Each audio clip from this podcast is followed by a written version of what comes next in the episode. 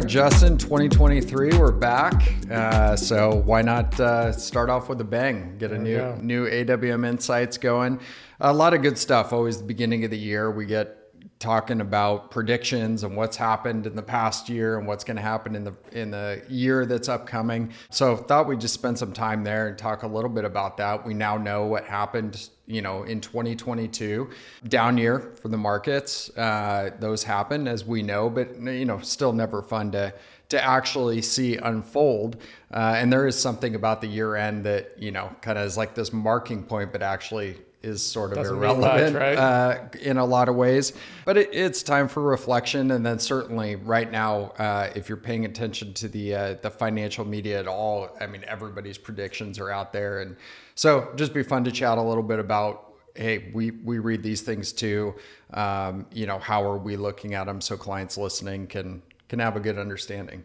So, would love to kind of hear from you as you reflect back on 2022 and you know markets being down. Um, you know, just throughout the year, maybe some reflection on, on how you're thinking about it going into 2023. Yeah, I mean, it's a great time to reflect, like you said, personally, from a, a market standpoint. I mean, quite honestly, it wasn't a great year. Yeah. I think that's a that's not a bold statement to make, but we've said this throughout the podcast, and hopefully people do pick up on it that it's actually a good thing to have negative years. And I don't say that lightly. Mm-hmm. The reason why I do say that is that the reason why you expect a positive return going forward is because there is risk in investing or there's risk to investing. And so that's what I mean by there, it being a good thing that we had a negative year.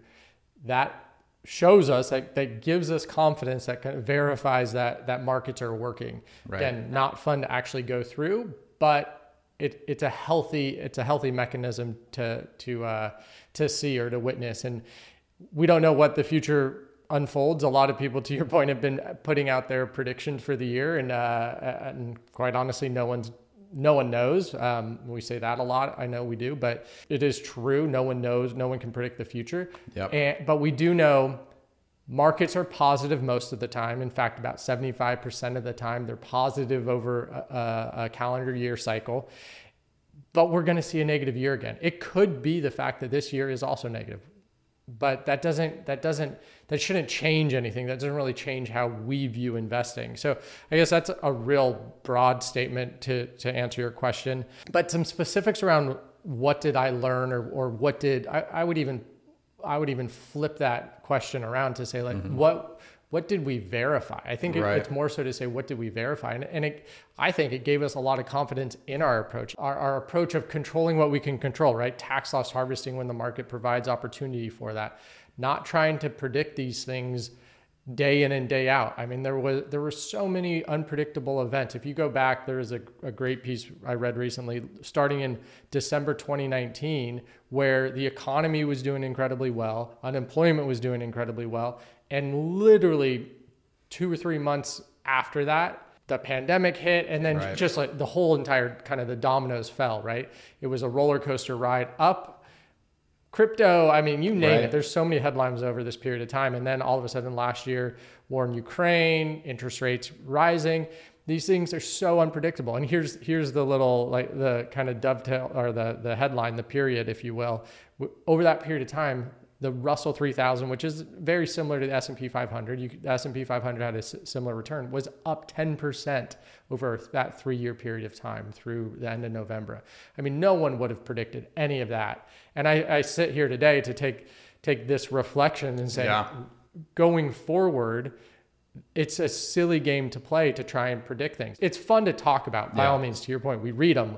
I like reading them. I, I love reading these intelligent people talk about the economy, talk Yeah. about the market, but acting on those those predictions are, are two different things. Yeah, and I think that's what it it is a reminder, right? When we go through these periods, it's like you start to you you start to see these things and you know that it's probably unrealistic to outguess markets and to think about but we still have this control fallacy, right? Or this belief that somehow we have some keen insight sometimes. And so it's reminding ourselves to take a step back uh, and remind ourselves that we don't have to actually do that to have really successful exactly. outcomes. I think right. that's the other tricky part here is, you know, a lot of people think you have to like, get all these things right, these predictions right to have a lot of success. And really what you'd rather off, better off doing and and I would argue rather do is participate in the human ingenuity that exists in our economy and our people and have the belief that hey if I have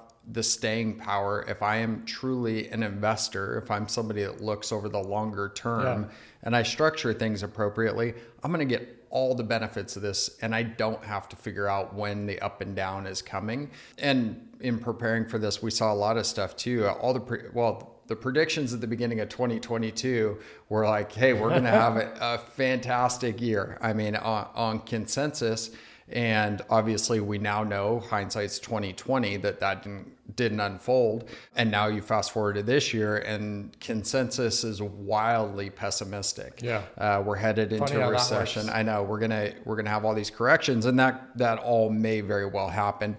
But the data also tells us that most of the time when people are in consensus, markets work in reverse, and that doesn't always happen. It's not a tradable uh, thing to say, hey everybody expects this to happen. Let's go on the flip side. I wish it worked that way, um, but it probably wouldn't be consensus, right? And so I think when we start to reflect and look at these things, I think it's just a good reminder for people that, hey, yeah, it's really fun to predict the future. It's really fun to think that you have some sort of control over where things are going to go. But what we actually have control over is being long term investors then taking the prudent steps to, to put the right financial structure in place.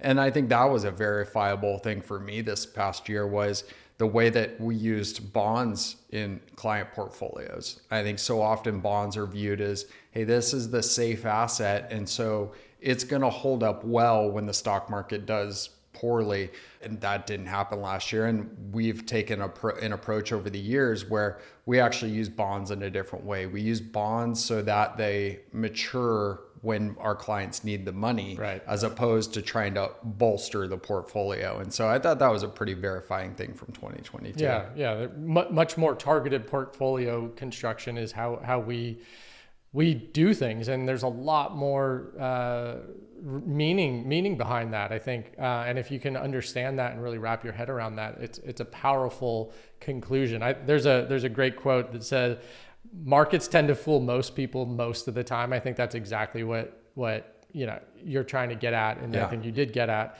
where it is interesting to talk about all this stuff and you you will see some people get 2023 right. I'm, yeah. I'm sure that you, we could go find someone who got 2022 right. The devil's in the details with something like that and, and the repeatable nature. And you mentioned it's not tradable and, and this stuff it isn't. That's, that's where it becomes really, really, I guess, tempting, if you will, because often you'll get the little soundbite. Oh, this guy predicted the great financial crisis, right. which was 15 years ago now and now he's saying hey prepare for the worst and and you'll get that little ad on you know whatever yahoo finance or wall street yeah. journal you, i'm sure everyone's seen them. And that is just not indicative of any repeatable sound investment strategy going forward. We always take uh, the stance that the way we define success is making sure you can meet your priorities in the most predictable way possible. Right chasing predictions is not predictable yeah. whatsoever. Yeah.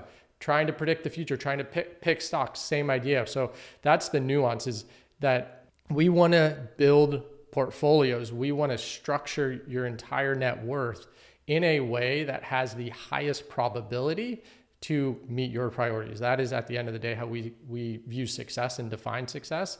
And hopefully that's something that people can really anchor on as we go into the new year. There's still a lot of uncertainty out mm-hmm. there, but knowing that there the the portfolio, the way in which we use bonds, this li- what's called a liability driven approach is one that that increases the probability of meeting your priorities as opposed to just, you know, throwing darts against the wall if you yeah. will or or trying to read the tea leaves and and predict where markets are going to go. Is Tesla going to be the hmm. darling this year, or, yeah. or is Elon Musk going to blow it up more? I, you know, who knows, right? There are all all these funny games that people try and play that just don't have the this element of confidence, I guess, or, or an increased confidence if you bring them into your overall financial structure. Yeah, totally. And I think it's a good reminder for people that this isn't natural. I was actually listening to a podcast with uh, James Clear, the the author of Atomic Habits, and uh, Dr. Peter Attia, and they were talking a lot about habit formation uh, and the you know we're built.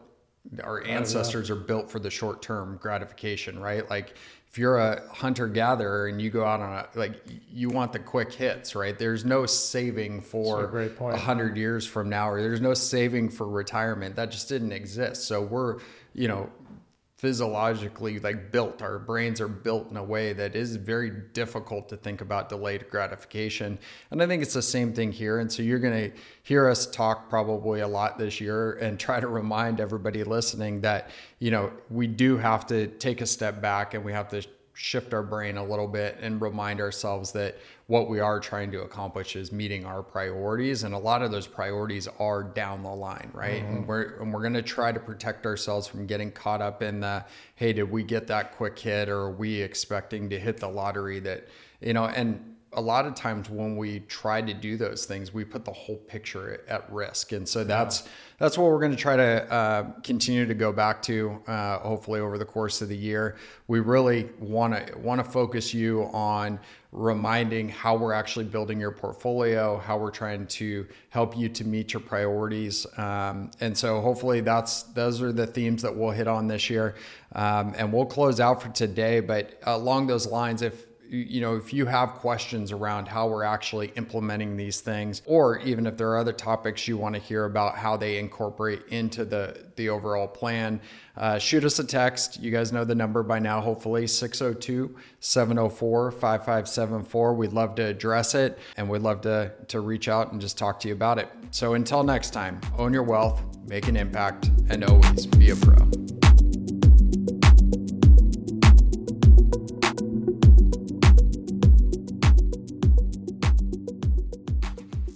The information in this podcast is educational and general in nature and does not take into consideration the listener's personal circumstances. Therefore, it is not intended to be a substitute for specific, individualized financial, legal, or tax advice. To determine which strategies or investments may be suitable for you, consult the appropriate qualified professional prior to making a final decision.